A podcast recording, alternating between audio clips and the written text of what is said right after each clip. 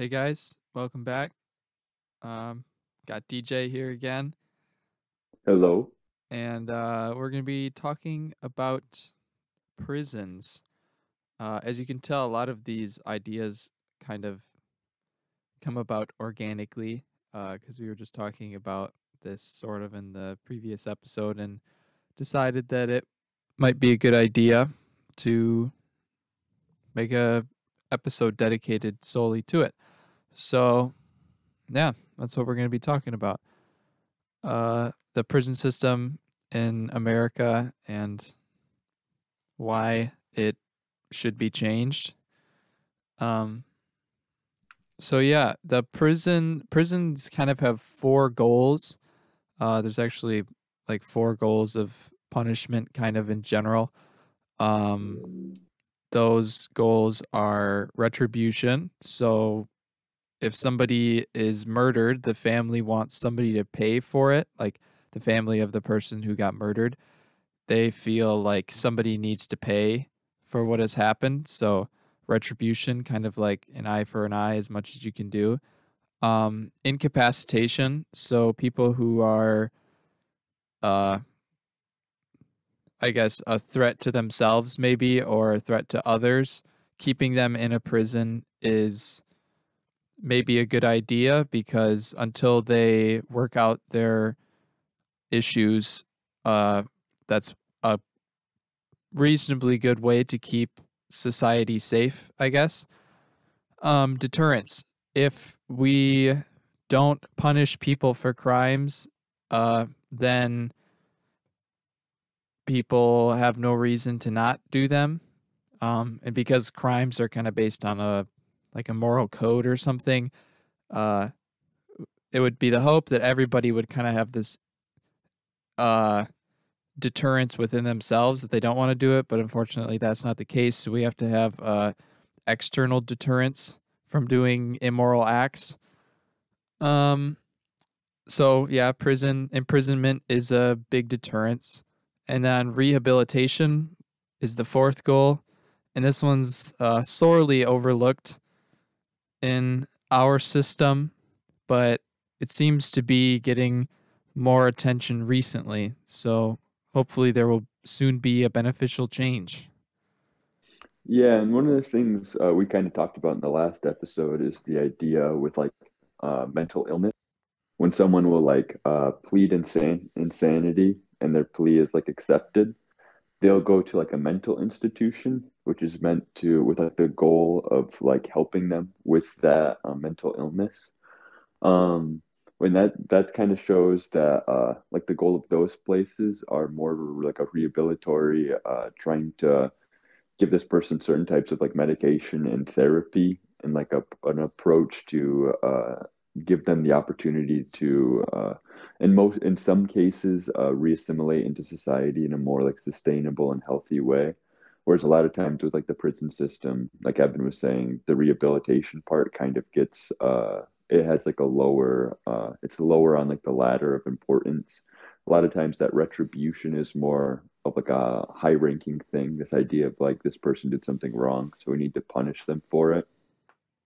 And i feel like uh deterrence is used a lot more than rehabilitation. So we make our prison system very strict and imprison a lot of people to say for it to be like a really big deterrence so that we just hope people won't do the crimes. But now that they're doing them, we're kind of starting to realize that the rehabilitation isn't really there in our prison systems. Yeah. Um, I was in a really interesting class uh, last year. Um, and we talked about a lot about the the prison system because the whole course was about uh, civil rights and social movements, and it was really uh, inf- informative. Um, a book that I would recommend on this subject is The New Jim Crow. It's a pretty popular book. Uh, it's a pretty recent one, also, but it talks about how prison is kind of just the newest iteration of slavery. And I know that I probably just lost a bunch of non existent listeners, but um, because they there's this kind of belief that like oh slavery is gone but this book makes a really compelling argument about how our prison system is just the most recent of many iterations of slavery and racial oppression. Yeah, that's something that's really overlooked today. Because a lot of times, what people will say is we're in like a post like racial society, because there's most or like all laws don't uh, specifically in their like writing um, they don't in like the legislator legislature itself uh, segregate due to race but a lot of times we're in this kind of era now of more like they're being practiced like i know there's a much higher incarceration rate for like black individuals than r- white individuals in this country so like you were saying this is kind of like the new form of that i've heard a lot of this idea of like it's a way to kind of continue holding them back. Like there was slavery, there was sharecropping, there was the civil rights movement in like the 20th century that's still kind of continuing now. But now there's like, I would say less obvious oppression on like a um, legal standpoint if you're like reading the laws. But it's like this idea of the more um, people who are in prison, they aren't able to function um, in like in their families or in like society. So they're not able to like continue like growing and continue uh, to like build wealth and continue to build all of these things. So like that's uh, the example that's given a lot is that when you're incarcerated at such like a high rate, you don't have the opportunities to be building wealth that the other um, like majorative population that is being incarcerated at a lower rate does. Yeah, it's kind of like the Hotel California where you can check out but you can never truly leave. Um, and it's it's kind of uh, almost designed that way. I'm not sure if I'd like to believe that it wasn't intentional, but part of me, the cynical part, tends to think that it was designed intentionally to make it so that the recidivism rate is just really high. Um, and as you were talking about that, I remembered a couple of other things that we talked about in this class. One of them was uh, oh, I forget what it's called. I think they were like called chain gangs or something like that. Um, and they're they would actually like sell the labor of prisoners um, and the prisoners wouldn't get any reward from it so they were working for free so it was it in no stretch of the imagination. It was slavery. These people were being incarcerated. Uh, and back then they had laws where it's like, oh, if you don't have a job, you're going to be incarcerated. So just like blatantly going after black people and putting them in jail. And then while they were in jail, they were just getting more free labor out of them. And that's, there's similar things that happen in prisons now. I don't know for sure, but I think that there are like don't they have prisoners do work and that kind of stuff? Yeah, and I, I there's um sometimes they're like paid for it, but it's not like a it doesn't due to them being like imprisoned, I don't think they have the same uh they don't have like a legal minimum wage. So sometimes they might work for like benefits as opposed to yeah. like the federal minimum wage. So I can definitely imagine similar things happening now. But it's one of those things where like it has it's like with like the chain gangs and everything that like came out like years later. So I wonder if we're in like almost like a investigatory like point in that like battle where it's like another another thing that still has to be kind of exposed. Yeah. Another thing that I remembered was uh, this court case called McCleskey versus Kemp. Uh, it was a case.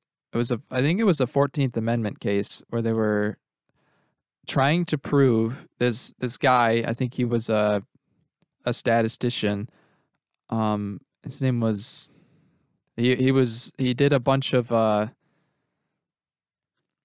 like compiled a bunch of uh, data from uh, death sentence cases and he found out that controlling for 36 variables other than race so like age wealth uh, geography all that kind of stuff um, black people were 11 times more likely to get a death sentence, and it was even higher in cases where it was like a black person had committed a, gri- a crime against a white person. Um, and this was just crazy, and it was like unequivocal. You could you couldn't like dispute this. Um, but still, the Supreme Court said in order for you to make like a claim on the 14th Amendment, it has to be intentional discrimination. So because this wasn't uh, intentional discrimination, it was just like the bias of the jury. Um, they couldn't like I I get they couldn't like punish anyone for it or make any like reparation. So that kind of set up this precedent where it's like in order for you to have a 14th amendment claim to say that I'm being treated unequally by laws, the law has to be intentionally racist. So either it has to have racist language or sexist language or whatever oppression system of oppression you're trying to tackle. It has to either have it blatantly written in the law, so it's got to say like treat women differently or something like that, or the people who were who wrote the law have to be like on record saying that they want this law to do such and such and discriminate against such and such people. Which is just yeah, crazy. yeah, when you think about it, um, lawmakers aren't stupid. Like they're even if they are like racist or sexist or whatever, they're not going in there and just uh, getting recorded saying like, "Oh, I hate women," and this is like the goal of this law. So to have such like, I reading about like the case, they said they told um, McCleskey to go to the like bring his evidence, like a statistical evidence, to a legislative body to get a new law passed because they were saying like this doesn't defy the Constitution because of what you were saying, um, which is a really really crazy thing to think about. That like basically all the Constitution says is that it can't. It doesn't matter what happens in practice, as long as there's no proof that that was the intent of the law. It's yeah. okay which gets to this point where it's like it's not the law so much it's how it's enforced and that's a lot of uh, the reason why um, blacks and other groups are being incarcerated at such higher rates uh, and i don't think i don't think it's like the the police officers have like a vendetta against black people but i think they're kind of taught almost to go after certain people. Um, and uh, I forgot where I was going with that.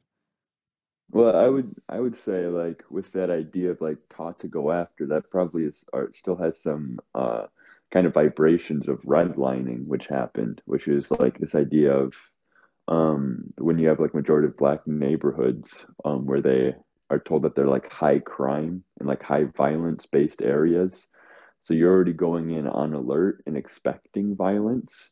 The outcome is going to be more arrests and more violence if that's what you go into with uh, like police officers expecting. They're also going to patrol those areas more because they're expecting more violence. Uh, so it's really, really uh, kind of just like a snowball effect of that.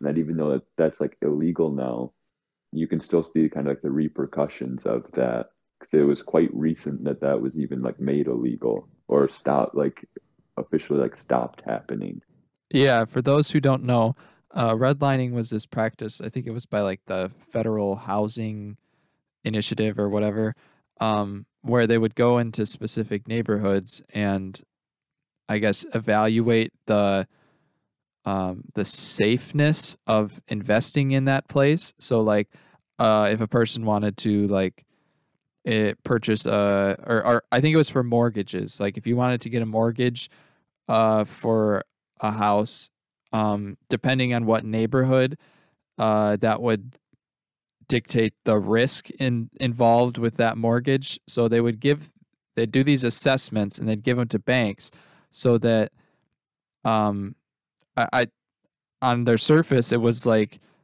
supposed to be preventing the banks from getting involved in uh bad uh, loans and that kind of stuff. So it's on its surface was supposed to be protecting the banks, But what it was actually, if you look at like the forms that these, uh, I don't know what they're called, investigators maybe, uh, yeah, they'd go into the neighborhoods and they'd evaluate, they'd like audit the neighborhood, um, s- figure out how risky it would be to in- invest there, and it would all be just like super, really superficial things. Um, and one of the fields on this sheet that they had was actually like what is the demographic of the neighborhood? And if it was anything other than white that was a demerit. So then the results Yeah. of that is that certain neighborhoods couldn't get money from the banks and that starts the problem of you can't develop wealth and then that just yeah it snowballs Yeah, and it, it's any financial service, so like mortgages, student loans, credit cards, any type of insurance, which when you think about uh, like the idea of having to buy a house with cash is not something that most families can do. And like student loans are kind of a vital part of our education system, good or bad. That's pretty like a pretty necessary thing for most people to go and get a further education. So this wasn't just this idea of what a lot of people say is like there's no more slavery anymore. They like they're just lazy, is what I hear a lot. It's this idea of like this is as recent as almost 1970 that that was like legally outlawed. So that's like just over like half a decade ago. So like when like a lot of our parents were alive, this was still like legal. This isn't a like an extremely like out there thing and it's not like a very obscure thing. It was happening across the country. Yeah. And all of this just begs the question like, why? Why are we so obsessed? And it seems like we're devoting a lot of uh, resources and energy to suppressing these people, o- oppressing these people. Um, I just don't understand. Like, why is that a good use of our time? I, I feel I guess the only real like explanation I've ever like had like given is this idea of um it's really it's like it's just a continuation of like a cycle. So they're kind of like oppressed and then through that when you look at the statistics they don't perform as well obviously because they don't have the same like foundation to stand on. So then whatever generation did so has the ability to like kind of induce like a stigma on the furthering generation. So then they're not they're they're not seen as oppressed, they're seen as lazy and like inferior. And then so when you see someone as lazy and inferior, you continue to oppress them. That's the only real explanation I've ever been given on why.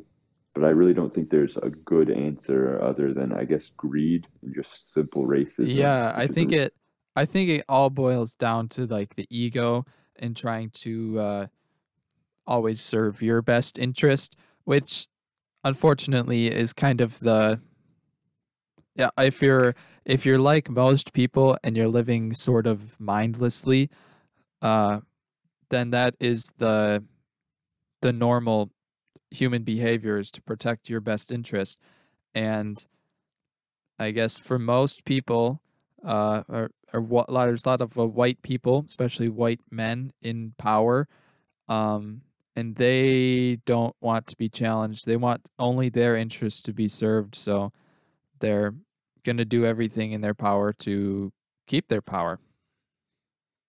Yeah, it, it's a really like sad thing that happens.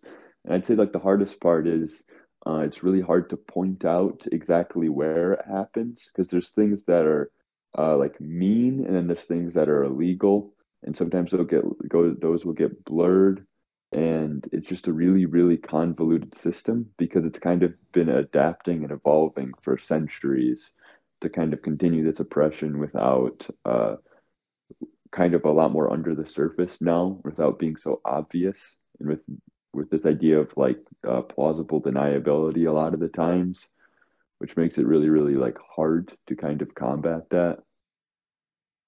Yeah, this is a bit of a departure, but it almost kind of reminds me of uh, I watched this documentary about flat Earth, and it's just I guess it was a good documentary because it stayed in my head now for about a week. Um, and like they talk about how like oh these people are covering up that the earth is flat. They don't want us to know that the earth is flat. And like okay so let's just assume that that is the case. They are covering it up um but like what interest does that serve? Like why would it be beneficial to the government for that for us to think that the earth is a globe rather than a a flat disk? Like that doesn't really change much of our everyday lives. Like i could understand if the government's trying to cover up like i i tend to believe that the government is uh being it has sold themselves out to the meat and dairy industry and they're telling us to eat uh to drink milk at every meal and have a serving of meat at every meal because they have a financial interest there um even though it is has been proven that that's a really unhealthy thing to do. Um but like what what interest is being served by having us believe that the earth is round rather than flat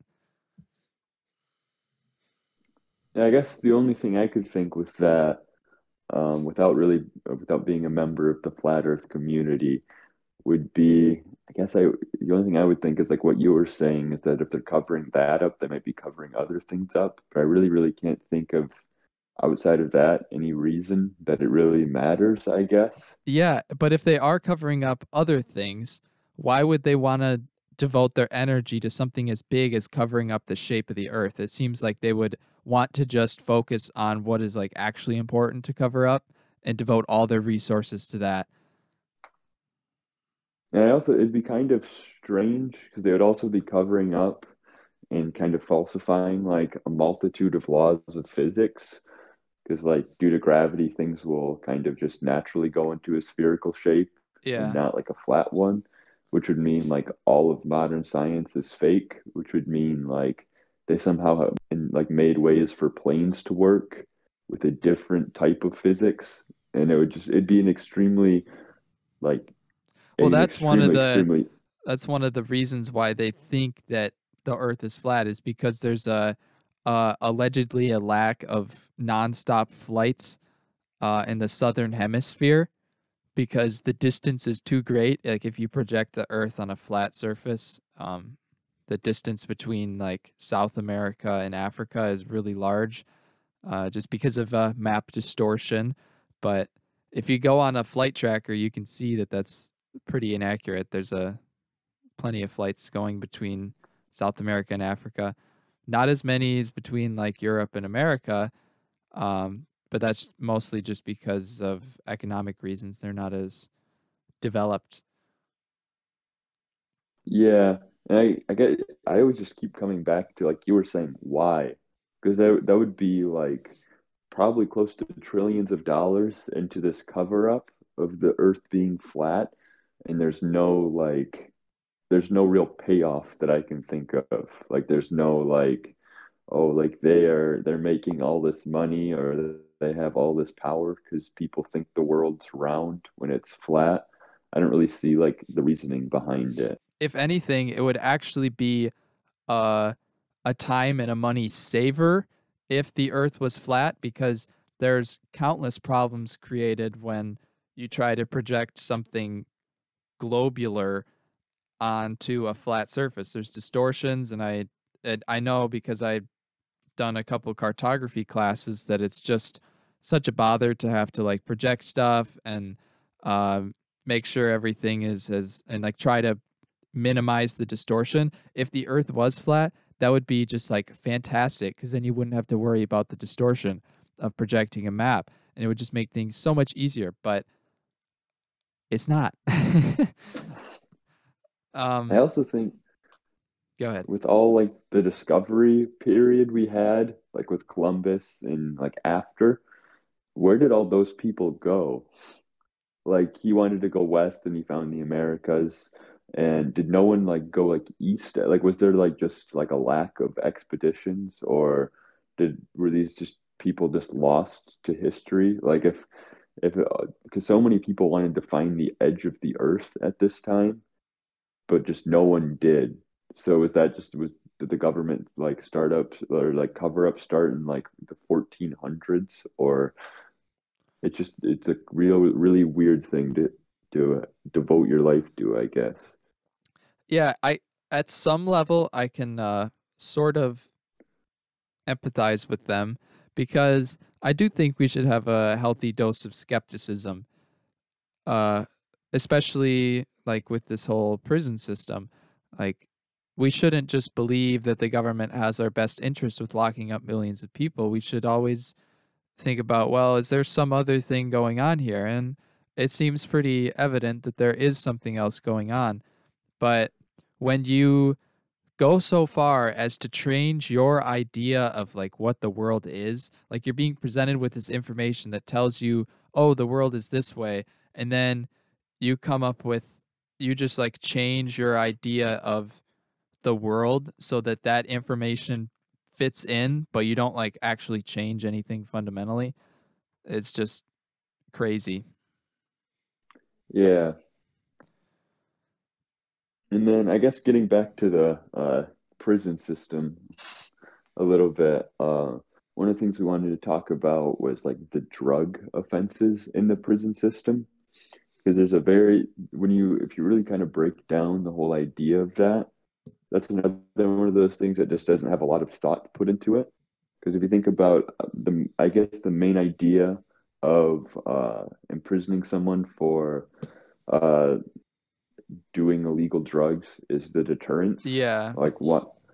But when you think about it, most of most of these people who are doing like at least like hard drugs are usually not in like a great position. Like most people who they might already be addicted to another substance or they might be like seeking some type of uh, escape is what happens a lot of the times or by the time they're at a point of being arrested, what will happen is they already are very, very addicted and dependent, which are two addictions the psychological, uh, like yearning for it, and dependence is the physical dependence for it. They're usually addicted and dependent for it. And so they'll be put into prison for a week or a month. And then once they um, get out, what will happen is their um, their uh, tolerance to the drug will decrease. But due to the fact that they have not had it for a while, it's almost like the idea of not eating a food you really enjoy for a while. You don't take a bite of it and then go and eat something else. You eat a lot of it. So they'll use the same dose when they had all of that tolerance tolerance built up, or they'll even use more, and that puts them at a very high risk for overdosing. And with almost half of our prison population, about 45 to 46 percent, um, being accused and um, imprisoned due to drug crimes. That's a whole lot of people in there, and a lot. We have this three strike offense, which means you have like three.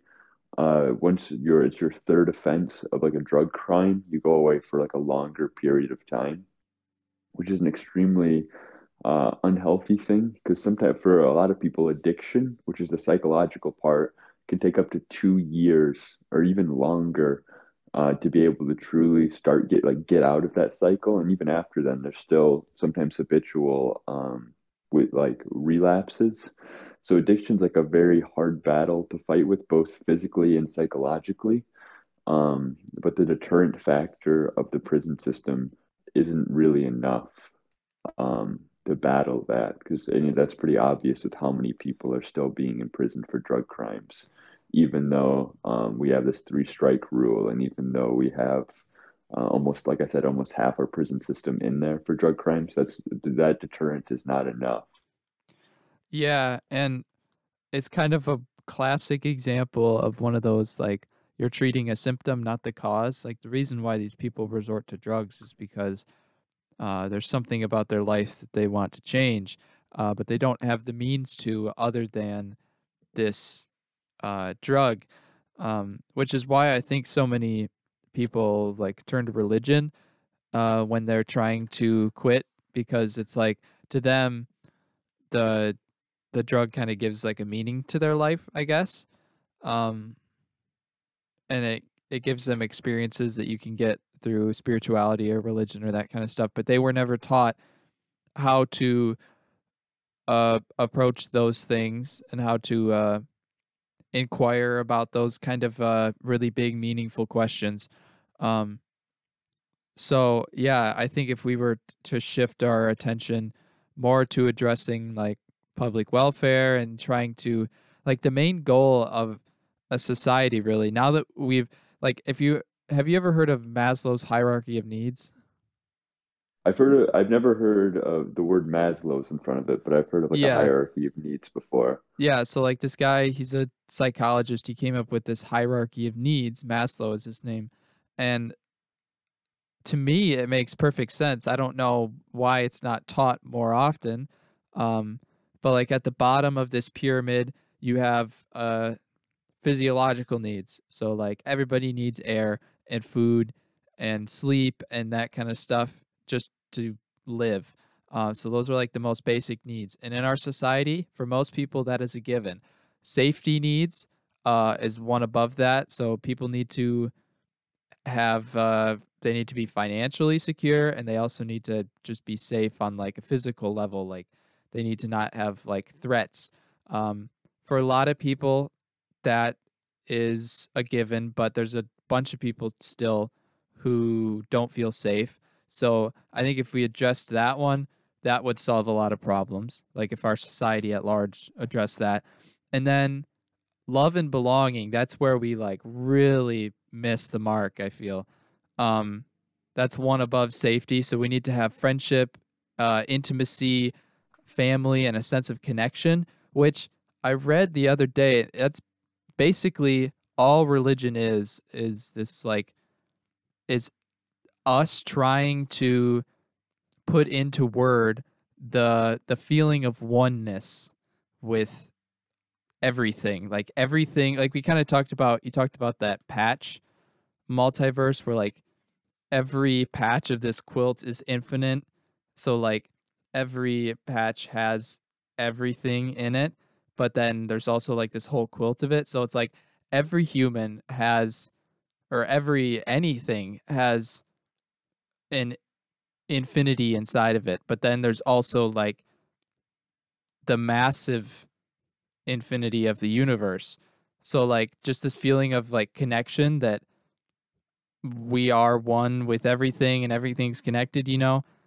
Um yeah i feel like that's a lot of the reason why people turn to um especially drug offenses um is because of they're they're lacking this love and belonging um and then i think people resort to violent crimes because of safety needs so i think we need to do a better job of those lower tiers of this pyramid and then our really our goal should be after we tackle those problems is like then we need to start working on esteem and then we need to like make it our goal as a society that everyone becomes self-actualized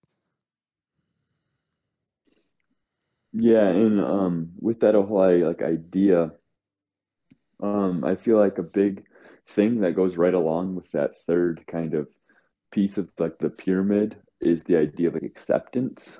Um, I feel like a lot of these, like what happens a lot is when we have individuals who are like addicted to drugs, they're not seen as someone who's suffering from like a mental illness and needs help. They're seen as like a weak person or someone who is just an inferior person to the rest of the population, which is like on like a psychological level, um, is proven to not be true.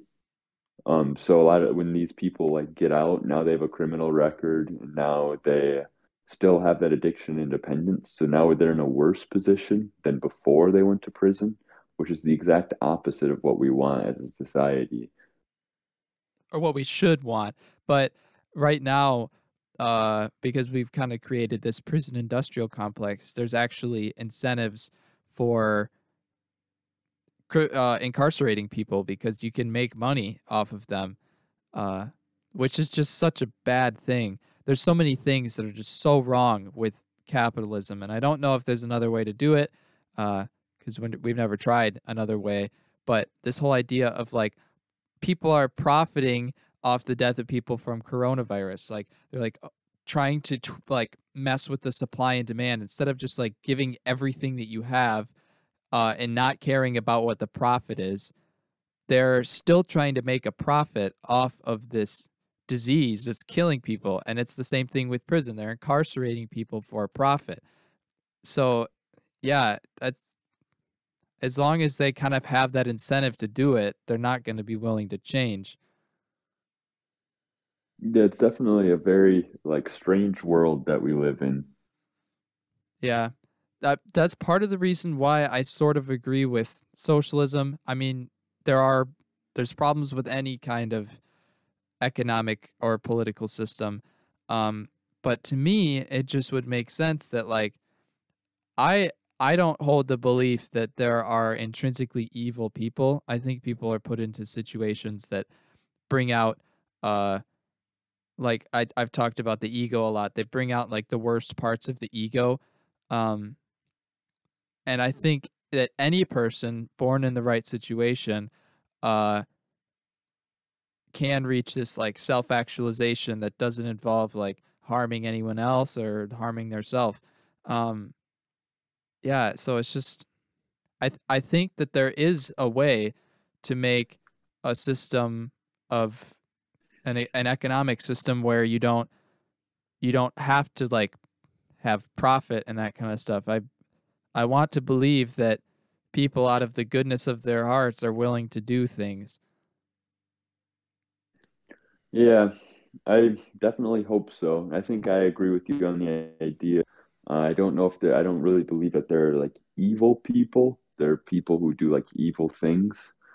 And I'm, and of course, I'm, I've not experienced and I've not had like met every person on Earth, but most of the people I've heard of, if you've ever heard of like the book like the Gulag Archipelago, it talks about these seemingly normal per- people who were, uh, I don't want to say forced, but uh, everything but to do like awful, awful things. Um, it's a very very interesting book and a very like hard to read book. There's a lot of parts to it. I haven't read the all of the volumes of it but i've read a decent amount of it. And it's it's a very scary book to read because when you really look at it it's almost has like a reflection of like humanity in it. Um, which means like as a society we should more so try to like avoid putting people into those positions as opposed to just believing that we wouldn't do the same in those positions because that doesn't really help us like grow as a society. Yeah, it's easy enough for me to sit here when I haven't really been the the victim or been affected by any crime really. Uh, I'm very thankful for that. But it's easy for me to say like, "Oh, don't put people in prison" when I don't have these feelings of uh anger um, and all that that comes with uh, the victim of a, a crime like this. Um, but at the same time, I like to think that if we kind of adopted this mindfulness stance where it's like, this isn't a thing that's happening to me, this is a thing that's just happening. And kind of this like idea that, yeah, it's not the person that's doing that. Like, if somebody were in the in one of the books I read, uh, he gives this example of like if somebody were to hit you with a stick, do you get mad at the stick for hitting you, or do you get mad at the arm for swinging you for swinging it, or do you get mad at the person for like, uh, uh like planning out that action? Um, and most of the time you get mad at the the person planning it, and eventually in the book he says that you should also reconsider getting mad at the person. Um, but like this is kind I feel like it's almost yeah, we force people like in that book you were talking about, we force people into these situations where like it's almost inevitable that these things are going to happen. And it seems almost like that's by design. I know one of the things I think a lot about is whether or not you believe that you could do the things Hitler did and I, I just brought him up because he's a pretty well-known example of someone who did something that is pretty universally seen seen as an awful thing. Even if you don't believe, if you were in the same position, you would have done the same thing. As a society, we need to like realize that when we just call, kind of like call him a monster and put him into this box and say like, oh, he's an awful person. Good thing we're not.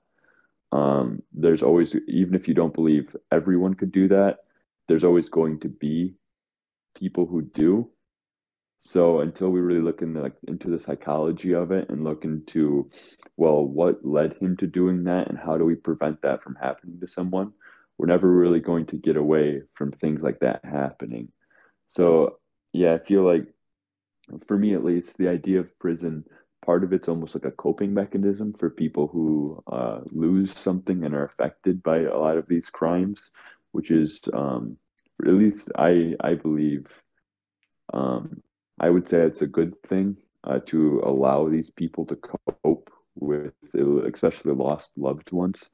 But a lot of times that's taken too far and like you were saying it uh, exits the realm of deterrence and avoiding uh, individuals uh, or like stopping individuals com- from committing more multiple crimes and helping the people who are affected by their crimes like cope through this like feeling of justice. Yeah. Which is no and it, it'll shift to more of like you were saying a monetary thing. And people will start profiting off of that which is not really what we should want as a society. Yeah. We talked about in the in the class that i was in we talked about this idea of restorative justice where it's not just like okay you're locking up the person um, but uh, there is incapacitation if a person is uh, immediately a threat um, so they will be inca- incapacitated until they are no longer a threat. But then there's like it's basically a whole bunch of meetings where like the victims and the perpetrator all meet up with a bunch of uh, mediators, I guess, people there to make sure nothing escalates. But they're able to just talk about it and like we can ask these questions of like why did you do this and we can and the the people who were affected by it will likely come to understand that this wasn't something that was uh, it's it's very rarely is it like a burglary a burglary isn't like a personal thing it's just a person most of the time who's out of luck and needs some money. Um and yeah i think that this kind of like understanding is the next step that we need to to make because I feel like a lot of people when somebody just gets locked up, they're not able to process their their grief as well as if they were able to talk to those people and ask them the question, ask them the questions that they they have. Um, yeah. Yeah, and I I think about it too on like even like a larger scale when we have someone who's like a serial killer um, I don't know the statistics, but I would assume the vast, vast majority of them are diagnosed with like sociopathy or psychopathy. Um, and the thing is, when we just like lock these people up, and I'm not saying to let them go and to like give them a pat, not at all, but when we just put these people in prison, we're we're really and just call them a monster. The problem is, um, there's people born with these um, like illnesses, and like I said, sociopath in the last episode, sociopathy is something uh, that's like created almost through trauma in developmental years.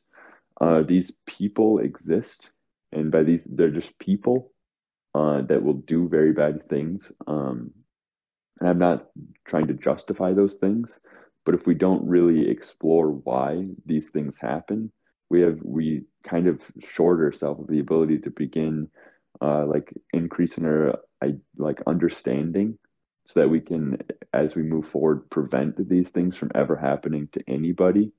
Uh, which is, like I said, is something we really lose the ability to do, and we just, as a society, just say, "Oh, these people are monsters. They're awful people.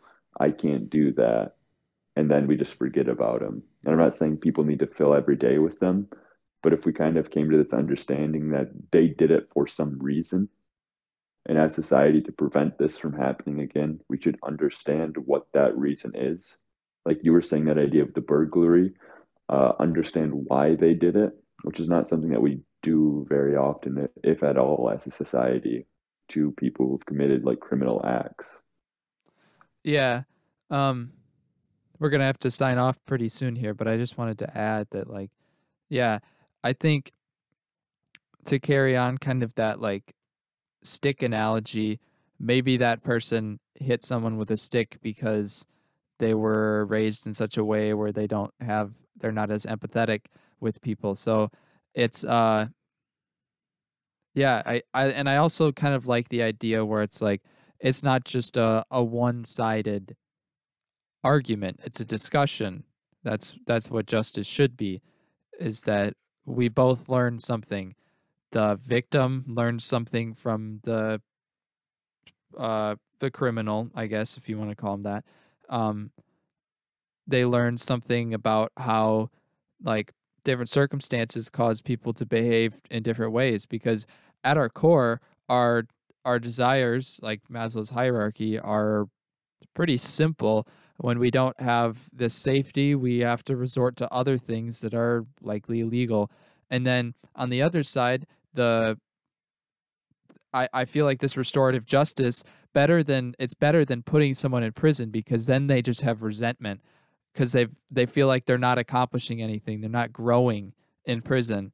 Um, but when you get to when the when the criminal gets to talk with the person that they have affected, they can see more clearly um, what what kind of uh, grief they have caused, and I like to believe that people will grow from that, except for maybe the the sociopaths and the psychopaths who don't have that that empathy but I think to see someone crying because of a uh, the death of a loved one, there would be uh, very few people who wouldn't be changed in some way.